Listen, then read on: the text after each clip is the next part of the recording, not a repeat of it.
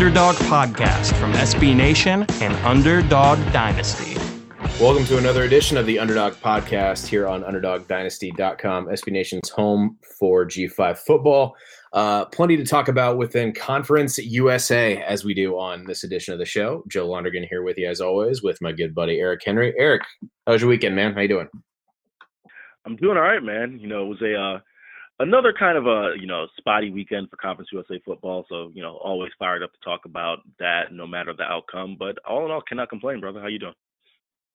Uh, pretty good as well. You know, not too many surprises this weekend on the Conference USA slate, which is uh, which I don't know made covering the weekend a little bit easier. I suppose I kind of knew what my thoughts were heading into things, and I'm sure most of the people on staff who were covering those games kind of went through the same situation um, in that regard. And um, yeah, I was kind of looking over the results from this weekend, and really there weren't really any like what you would call upsets, at least as far as like how we kind of thought things would go down. Would you agree with that?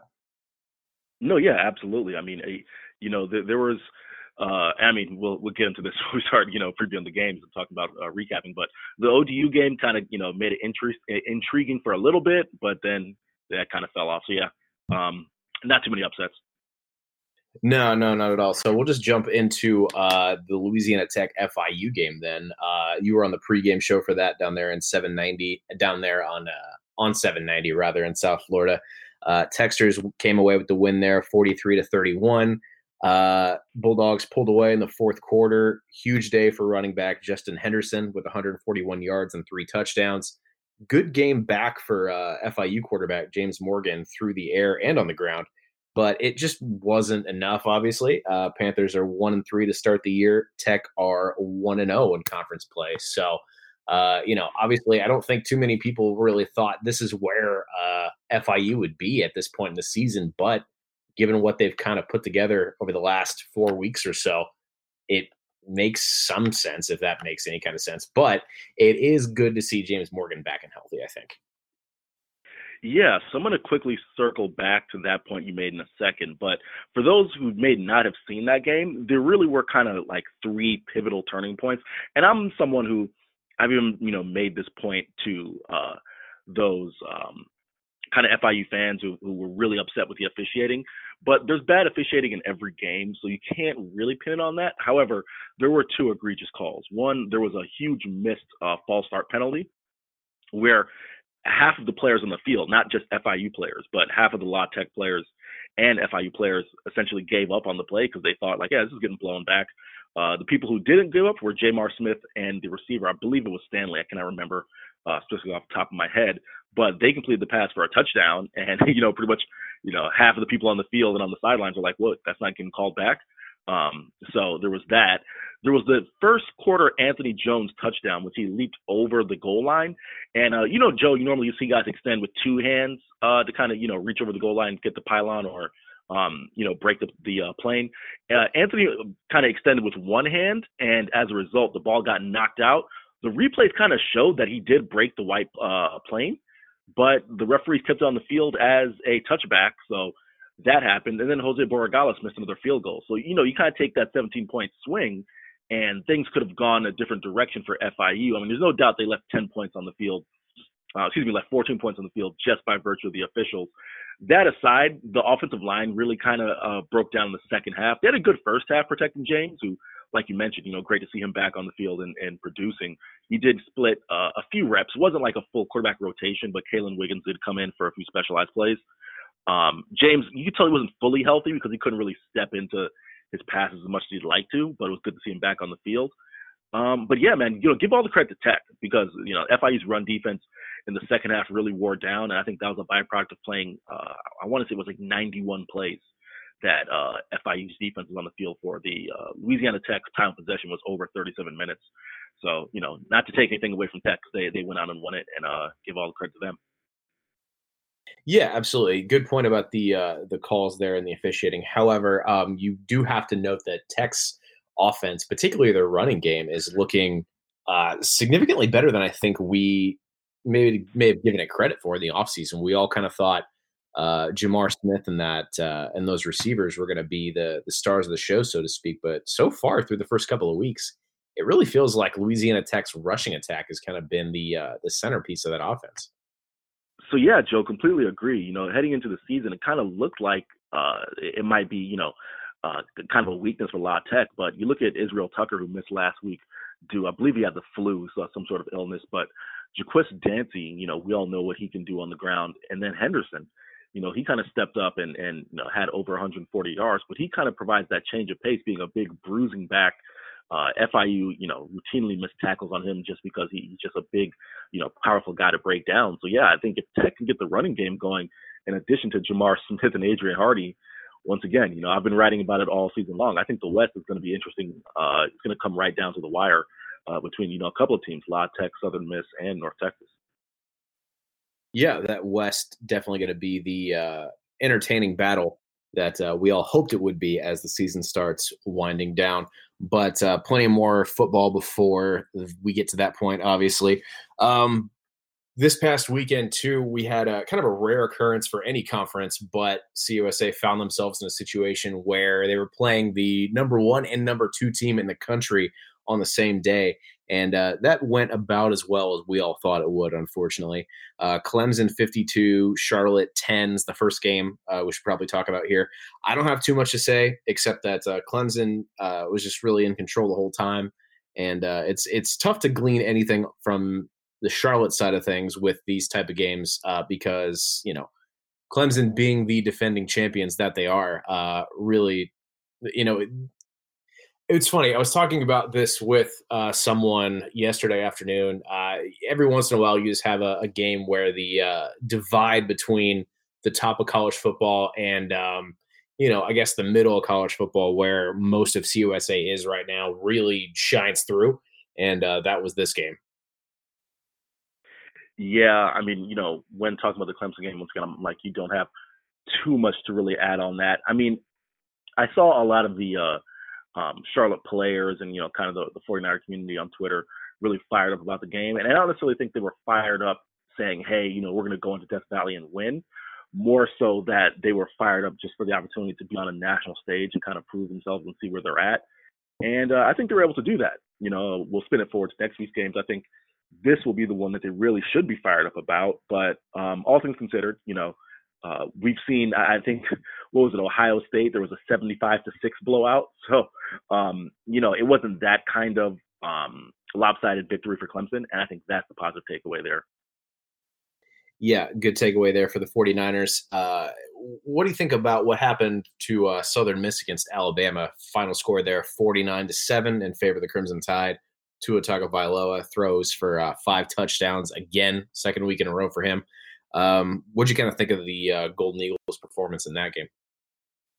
I mean, how hard can I really be on Southern Miss, right? You know, as you know, both was cover Conference USA, and I'm sure we would have preferred a a bit more of a uh, respectable showing per se, but I mean, it's Bama. Um, it just goes to show, and I, you know, I'm totally not the person who believes in the whole uh, P5 G5 uh, hierarchy, right? You know, I, I think there are plenty of G5 teams who can compete with P5 teams. But I think it just goes to show that you know the top end uh, P5 teams like in Alabama, like uh, a Clemson, there's just that much of a talent gap, and, and uh, it showed on the field. That it did. Um, staying in the realm of P5 versus G5, um, we got one game this weekend that was uh, surprisingly competitive, and uh, it was on national television talking about the uh, UVA Old Dominion game. Just an 11 point gap there. Virginia 28, Old Dominion 17. Through the first half, I thought Old Dominion looked pretty good. Uh, Stone Smartt looked really comfortable uh, playing quarterback, um, not just kind of sitting in the pocket, but when it did break down, he used his legs pretty effectively, I thought, as well. Um, and they even outgained UVA uh, and they had the ball for longer. So it really kind of shows the progress that Old Dominion's making, I think, if you're able to do that against a top 25 team. Uh, however, the second half just looked like uh, kind of a different team, uh, as did UVA, which is kind of how they were able to pull away there. Um, really just had nothing as far as offensive side of the ball goes. Their possessions, Old Dominion's did, uh, Old Dominion's possessions went pick six, punt, punt, turnover on downs, punt, turnover on downs, punt. So obviously, if you want to be in it to win it at the very end of a game like that, you can't, you know, do that. You can't give a turnover that leads to a touchdown and then uh, make, make basically no progress for the rest of that half. Yeah, yeah. You know, I think for me the biggest takeaway was, you know, um, we can probably wait till mid-season before we do the whole, you know, hey Joe, how do you feel about Team X, right? But um, I know that I didn't expect this kind of output from Bobby Wilder's team, and I think the question I actually got this question from not only a couple people on Twitter, but in the uh, FAU FIU group chat that I'm in, uh, they were asking, you know, is ODU a legit team in the sense that they may, you know, contend for uh, five, six wins this year, or is this just, you know, kind of that game that they have where they're playing an in-state rival and they, you know, kind of rise to the occasion? I still am more of a uh, in the in the in the group that it's the latter and not the uh, the former. However, I was impressed that they didn't go in there and get blown out because I think just when you look on the field talent wise, this year's ODU team is significantly less talented than last year's team. I don't think that's you know break any news when you send guys like Oshane Ximines and John Duhart and Travis Fulgham to the NFL. Um, so I was surprised that they were able to hang in there with with Virginia Tech. And Bobby Wilder said it after the, after the game. He said, "Hey, I, you know, I think I got a pretty good ball club this year. Uh, time will tell on that." But my major takeaway was that you know they hung in there well, and that exceeded my expectations. Yeah, for sure. If they can, a play a complete game, and to play a complete game at the level that they played in the first half against Virginia on Saturday against some of their uh, Conference USA competition coming up here then this might turn out to be a much better team than I think we all anticipated. So uh, definitely worth keeping keeping an eye on over the next couple of weeks. I think. Um, another. Uh, let's move into some of the games that weren't as close as uh, some of these other games. Unfortunately for the uh, football viewing public, UAB uh, 35, South Alabama three. Big big day for UAB on offense. 514 yards, dominated the time possession. And uh, really, had they not turned the ball over twice, it would have been an even bigger blowout. So, you know, obviously, playing a team like USA, not exactly the top of the Sun Belt Conference, um, but obviously some good things to take away for UAB there. And namely, A, when Tyler Johnston's on, then that is a really good sign for them. And uh, Spencer Brown looks like he's waking up a little bit. I think he's been kind of underwhelming through the first few weeks of the year. And um, I think him being, you know, on in the sense that, you know, in the way that Tyler Johnston is, I think that's the difference between, you know, them being an okay team and possibly even, you know, getting back to the place where they have an opportunity to repeat as conference champs. Yeah, uh, the major thing for me in terms of Spencer Brown being down, I think that is a byproduct of the quarterback play being somewhat inconsistent in the sense that not that Tyler Johnston's been inconsistent this year. He's off to a great start, However, uh, last year teams didn't really respect AJ Erdely's ability back there as a passer, and obviously that re- you know kind of resulted in a lot of uh, seven and eight man fronts for UAB. I think it's the same thing this year, right? The idea was make Tyler Johnston beat you. We're not going to let Spencer Brown beat you because he's a proven commodity. Well, now that Tyler Johnston has proven himself as someone who you know is really taking that step and is emerging, kind of that guy. Um, we saw that potential from him in the uh, Boca Raton game. I, I think it's you know just look out for this UAB offense, right? You know, because if they can get that going, the receivers are stepping up, and then a guy who always goes under the radar, Joe, is defensive tackle Garrett Marino. I mean, he's just you know UAB plays that three four front, so the defensive tackle isn't going to put up you know gaudy numbers like 40 tackles and you know like seven or eight sacks.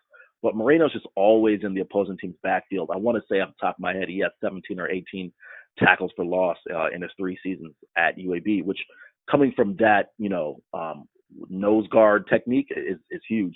So if they can get that going, um, the defense, given all the graduations they had last year, and the schedule sets up really nicely for UAB, uh, I agree with you. This could be a team that you could see once again contending in the West. Would be a sight to see for sure. Uh, goes back to what we were talking about a couple minutes ago with uh, that Conference USA West battle. Uh, hopefully, we'll get really entertaining as the season, uh, you know, winds down and, and gets closer to the championship game. Um, Florida Atlantic didn't have too much trouble against Wagner this past weekend. 42 to 7 was the final there. Five touchdowns for Chris Robinson, four of them to D'Angelo Antoine. Uh, second week in a row, Robinson has shown some great chemistry with uh, a single receiver. And with that performance, he's uh, leading the league in passing touchdowns, actually, with 10 total. Uh, Wagner, not a good team right now, clearly, uh, so can't get too caught up in it. But the Owls do seem like they're in a good spot after the last two weeks. Yeah, just you know, a couple quick takeaways from that one. You know, not to sound repetitive like a broken record, but I think I said this last week about Chris Robinson. Um, if he's turned the corner, I mean, Robinson just has that that I mean, it's it's easy to forget that the guy was a four-star recruit coming out of high school. You know, he signed with Oklahoma, so he's got that type of talent. You know, we, saw the inconsistency from him last year, but if he can turn it on and really be that guy, which was potential coming out of high school, look out. And then D'Angelo Antoine, the uh, late transfer from USF, uh, our buddy Jake Elman from the Palm Beach Post kind of focused on him this week in the sense that he kind of came out of nowhere to catch four touchdowns. Uh, and if he can uh, be an added dimension to the FIU, FIU to the FAU offense. Sorry about that, Shula Bowl fans. To the FAU offense, you know, guys like John Mitchell, uh, just you know, that just gives another dimension uh, in the wide receiver room. So all in all, great win for FAU, uh, and especially those get fired up for conference play. So uh, good to see there. I mean, I guess I should expect to be surprised by a Lane Kiffin offense at this point in my life, but it's it is kind of funny given the uh, the turnaround we've seen of FAU's offense in the last couple of years to being one that kind of revolved around the running back from the Devin Singletary years to now it's kind of seeming like you know that passing game is really their strong point. So I just I think that change is kind of interesting. With that, then we'll go ahead and move on to Baylor and Rice. Uh, Baylor 21, Rice 13 really good defensive day for Rice. Actually, uh, we're really competitive, and that's I think what a lot of us wanted to see out of a CUSA team going up against a uh, a Power Five offense that's been really impressive through this early chunk of the season. And you know, it, it's it's unfortunate for Rice that they've had as tough a schedule as they've they've had the last uh, few weeks because you got to think if they had you know an FCS team or uh, you know, something akin to that on their schedule in this early part of the year, they would probably have a win by now.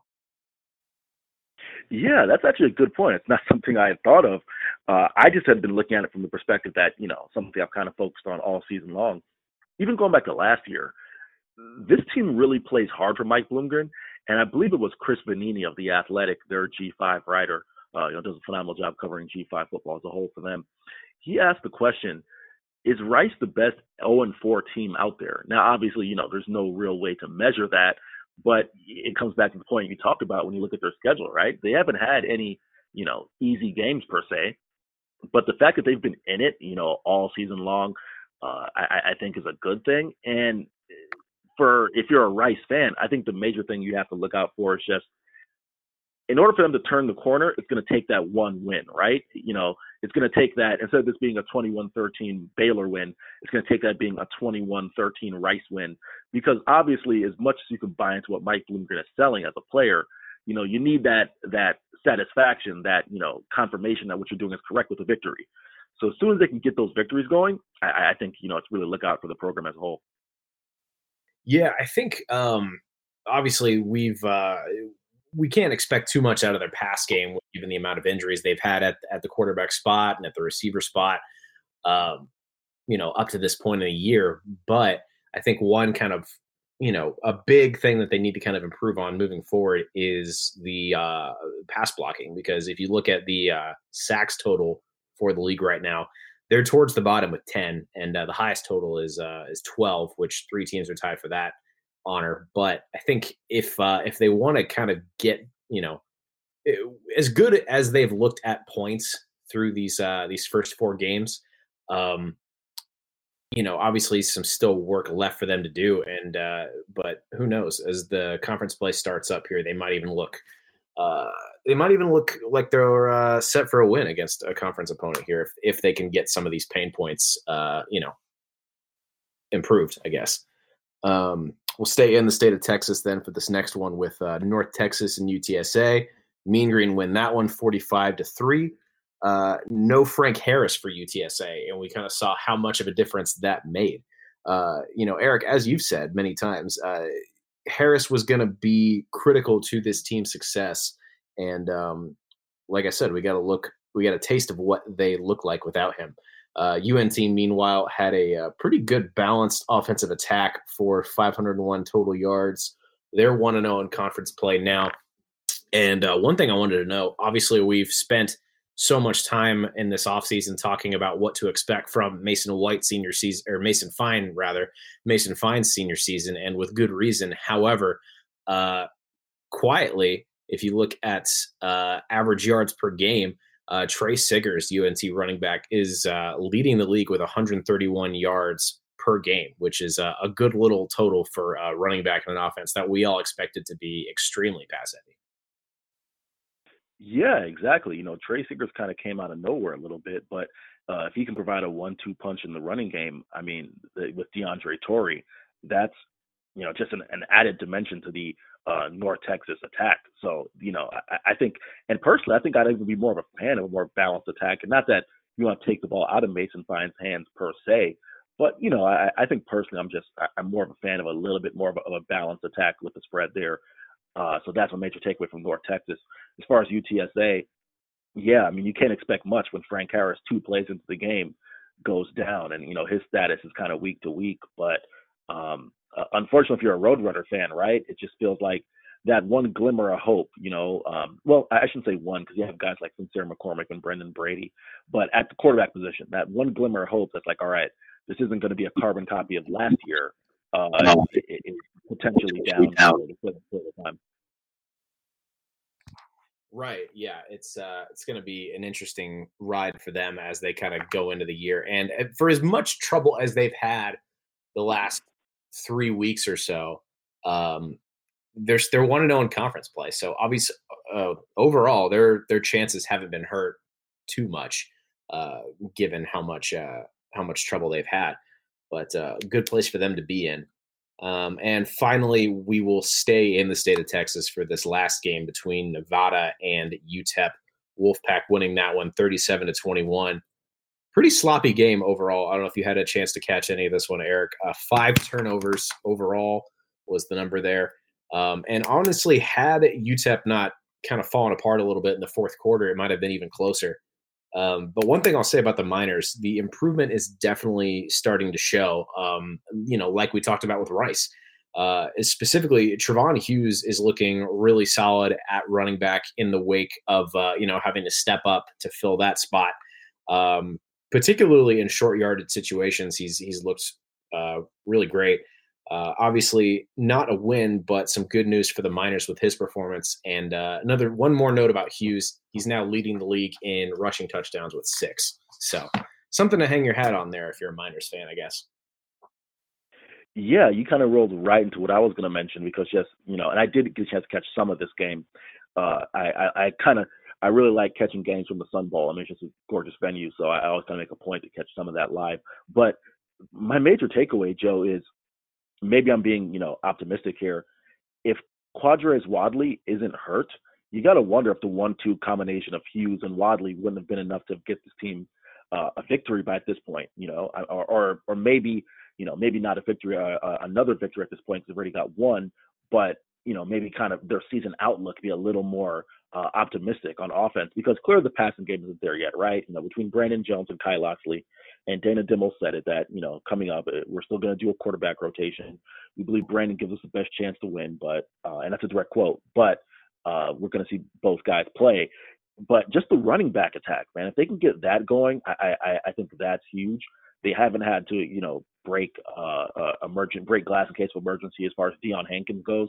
So I think that's huge as well but yeah, I mean, it's just a matter of you see, just like UTSA, right? You kind of see those little things, or excuse me, just like Rice, you kind of see those little things working and that they're getting those small victories.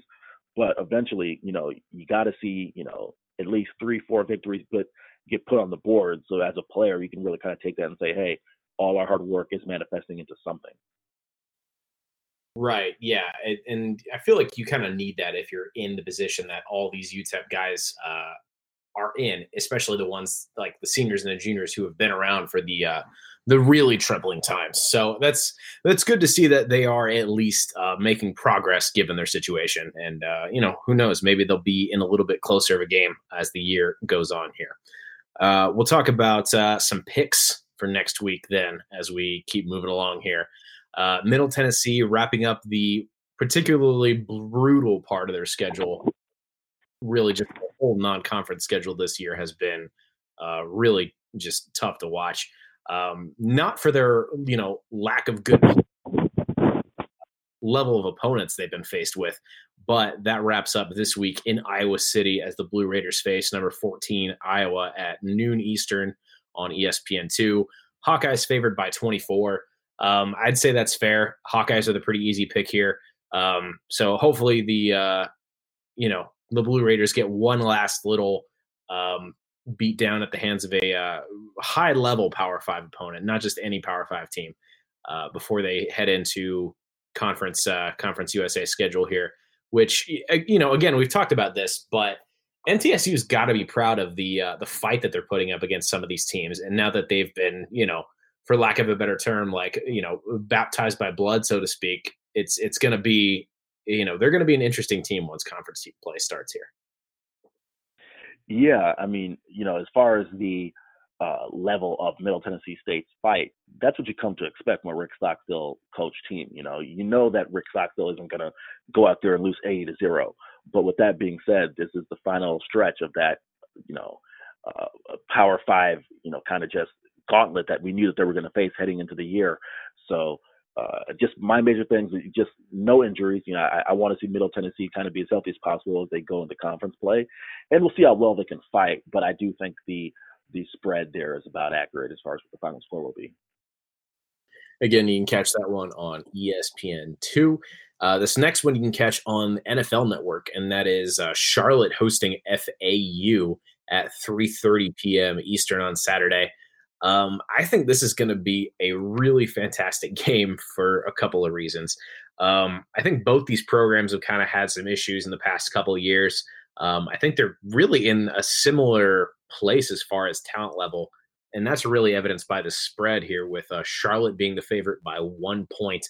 Um, this is a tough call, really, but uh, I, it, it it just all comes down to how the two best offensive players in this game feel that day, being Chris Robinson of FAU and Benny LeMay.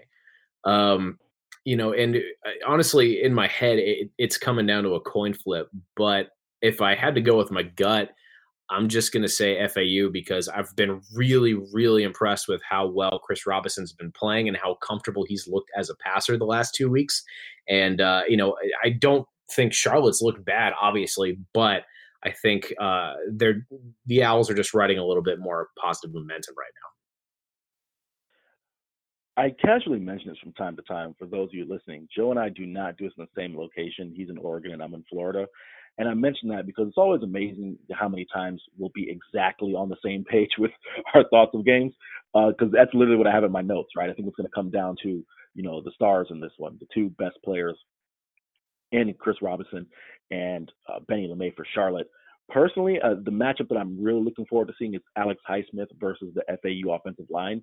Because I think if he can pressure Robinson and get in his face, then that could be the difference maker. I have Charlotte winning this one just because I think Benny LeMay is, uh, and this isn't to take anything away from Chris Robinson.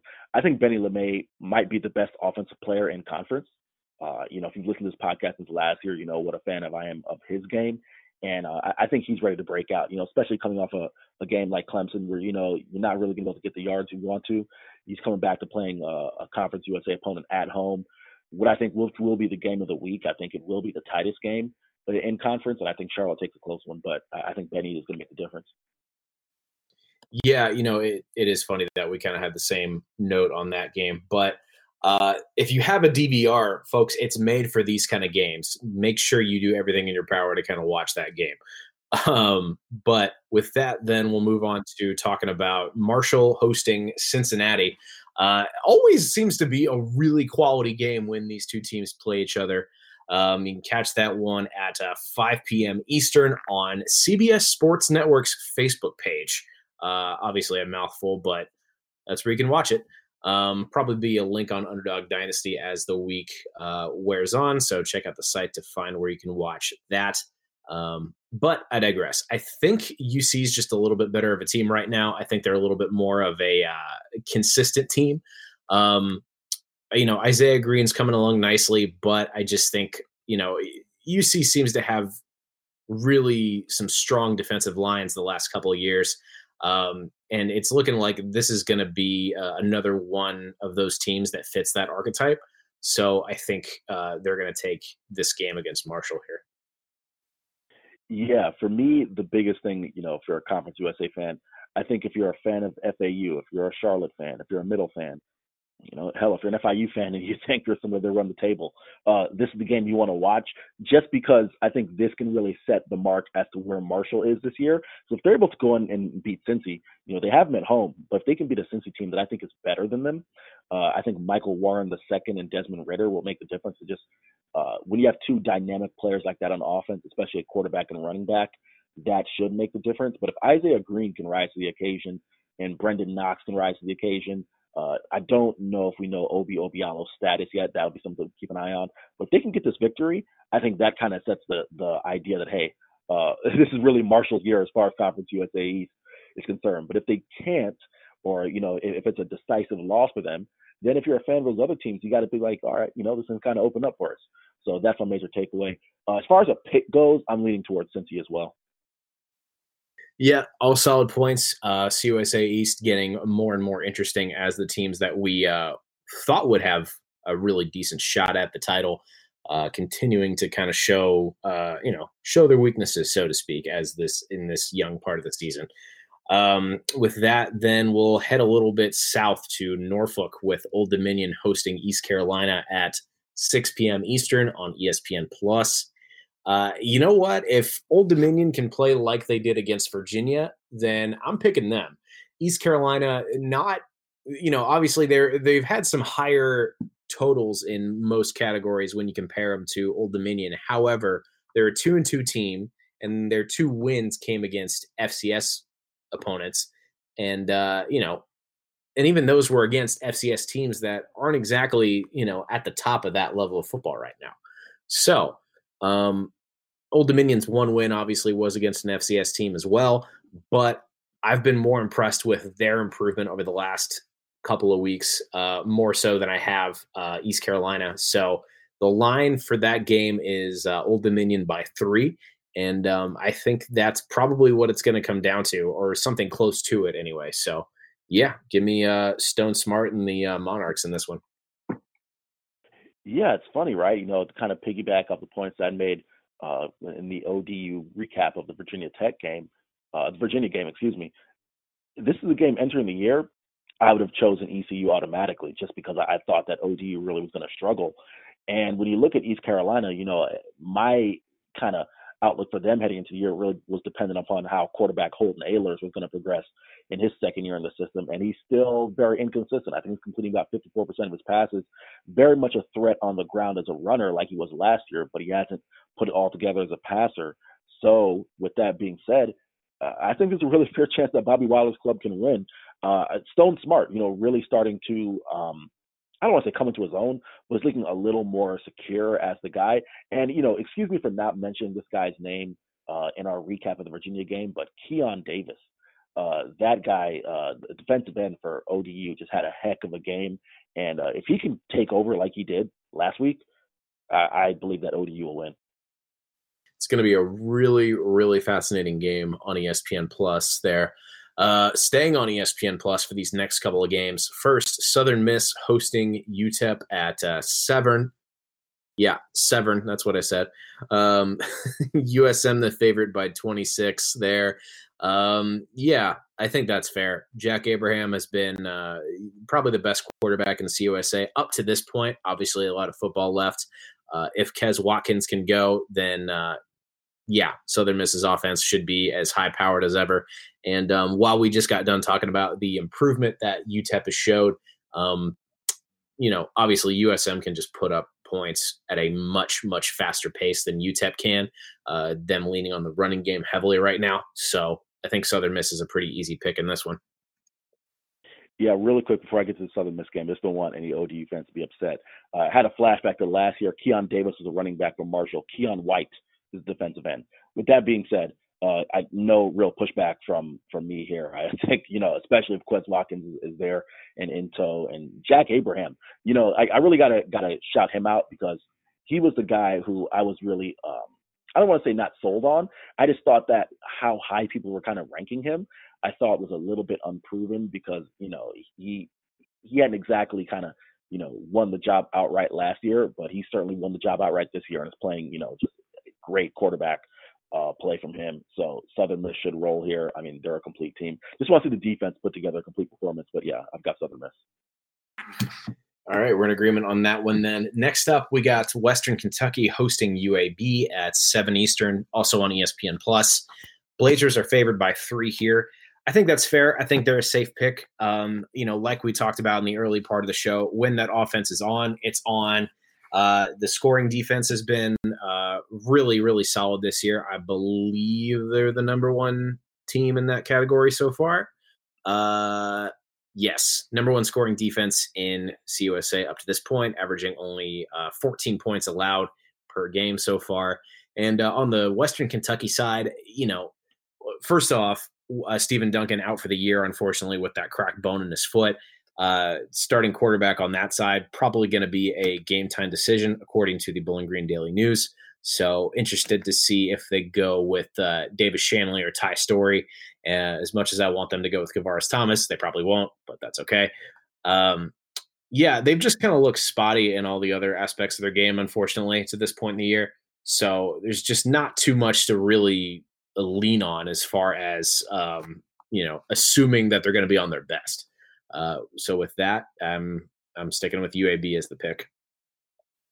Yeah, you know, no disagreement here. I just think UAB is going to be too much. You know, the guys you mentioned before, uh, Spencer Brown, Tyler Johnston III, Garrett Marino. You know, it's just amazing that this team is is really kind of you know finding their own here, and that's without Brontae Harris. You know, their star cornerback is out for the year.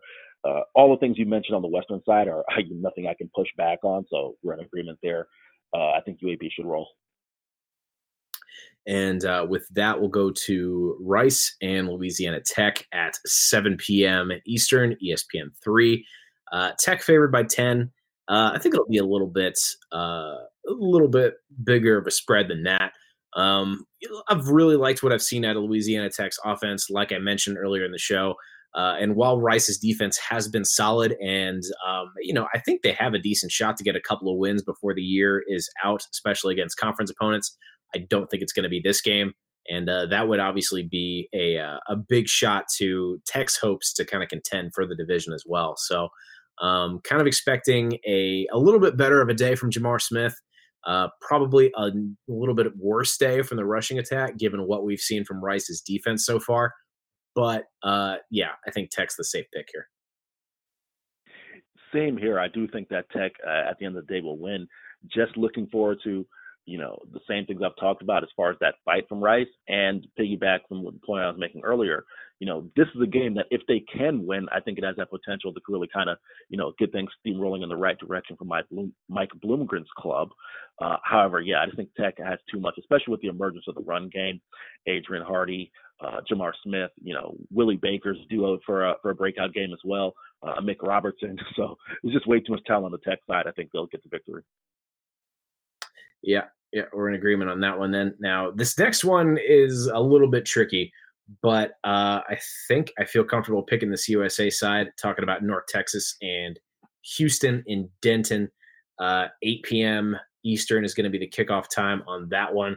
Uh, don't have the TV information right in front of me, unfortunately, but um, been really impressed with uh, North Texas's running game. Like I've said, Houston, I feel like has been right there all all year and just haven't really been able to pull off like a signature win yet.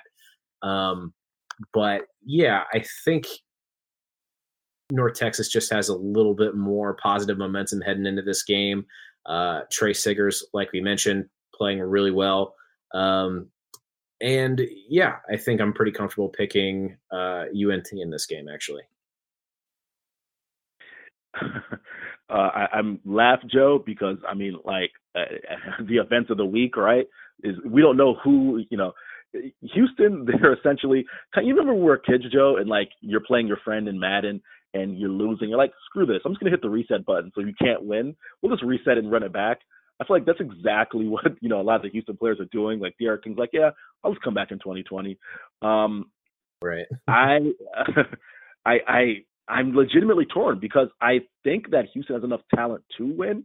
Unfortunately, we don't know enough about the quarterback situation in terms of at any actual substance because D'Eriq King is such a stud. Um, so yeah, I mean, I, I I was torn thinking about this before we start taping this, and uh, I think I'm going to go with North Texas. I just think that Houston is in such flux. It'd be kind of, you know, if you're a Houston fan, nice for them to kind of put everything aside and, and, get a great victory, especially against an in-state team. But uh, I think I'm going to take North Texas. I mean, there's just too much going on. You don't know who's going to play. Uh, so that'd be an interesting one to watch 7 p.m. on CBS Sports Network. Yeah, would definitely be uh, one of the bigger wins of uh, Seth Littrell's tenure, really, as far as non-conference wins go. So definitely looking forward to seeing who comes out on top in that one. Uh, before we start wrapping the show up, just wanted to say thank you all again so much for listening. If you haven't already, subscribe to the show on iTunes, Google Play. Uh, check us out on Spotify as well. And um, if you have the time, would really appreciate a review. That uh, that really helps us grow as far as all the uh, algorithms are concerned and uh, would like to obviously keep doing this show for a while. So, uh, you know, tell our bosses that you like it if you do. Would appreciate it. Um, you can follow us on Twitter at joehio underscore is me. Eric is at Eric C Henry underscore, and of course at Underdog Dynasty on Twitter for the uh, the sites page. Um, like I'm on Facebook as well, and check out UnderdogDynasty.com every day for more uh, G5 football goodies throughout the year. Uh, happy football watching, everybody, and uh, fall's here. We did it. Hooray.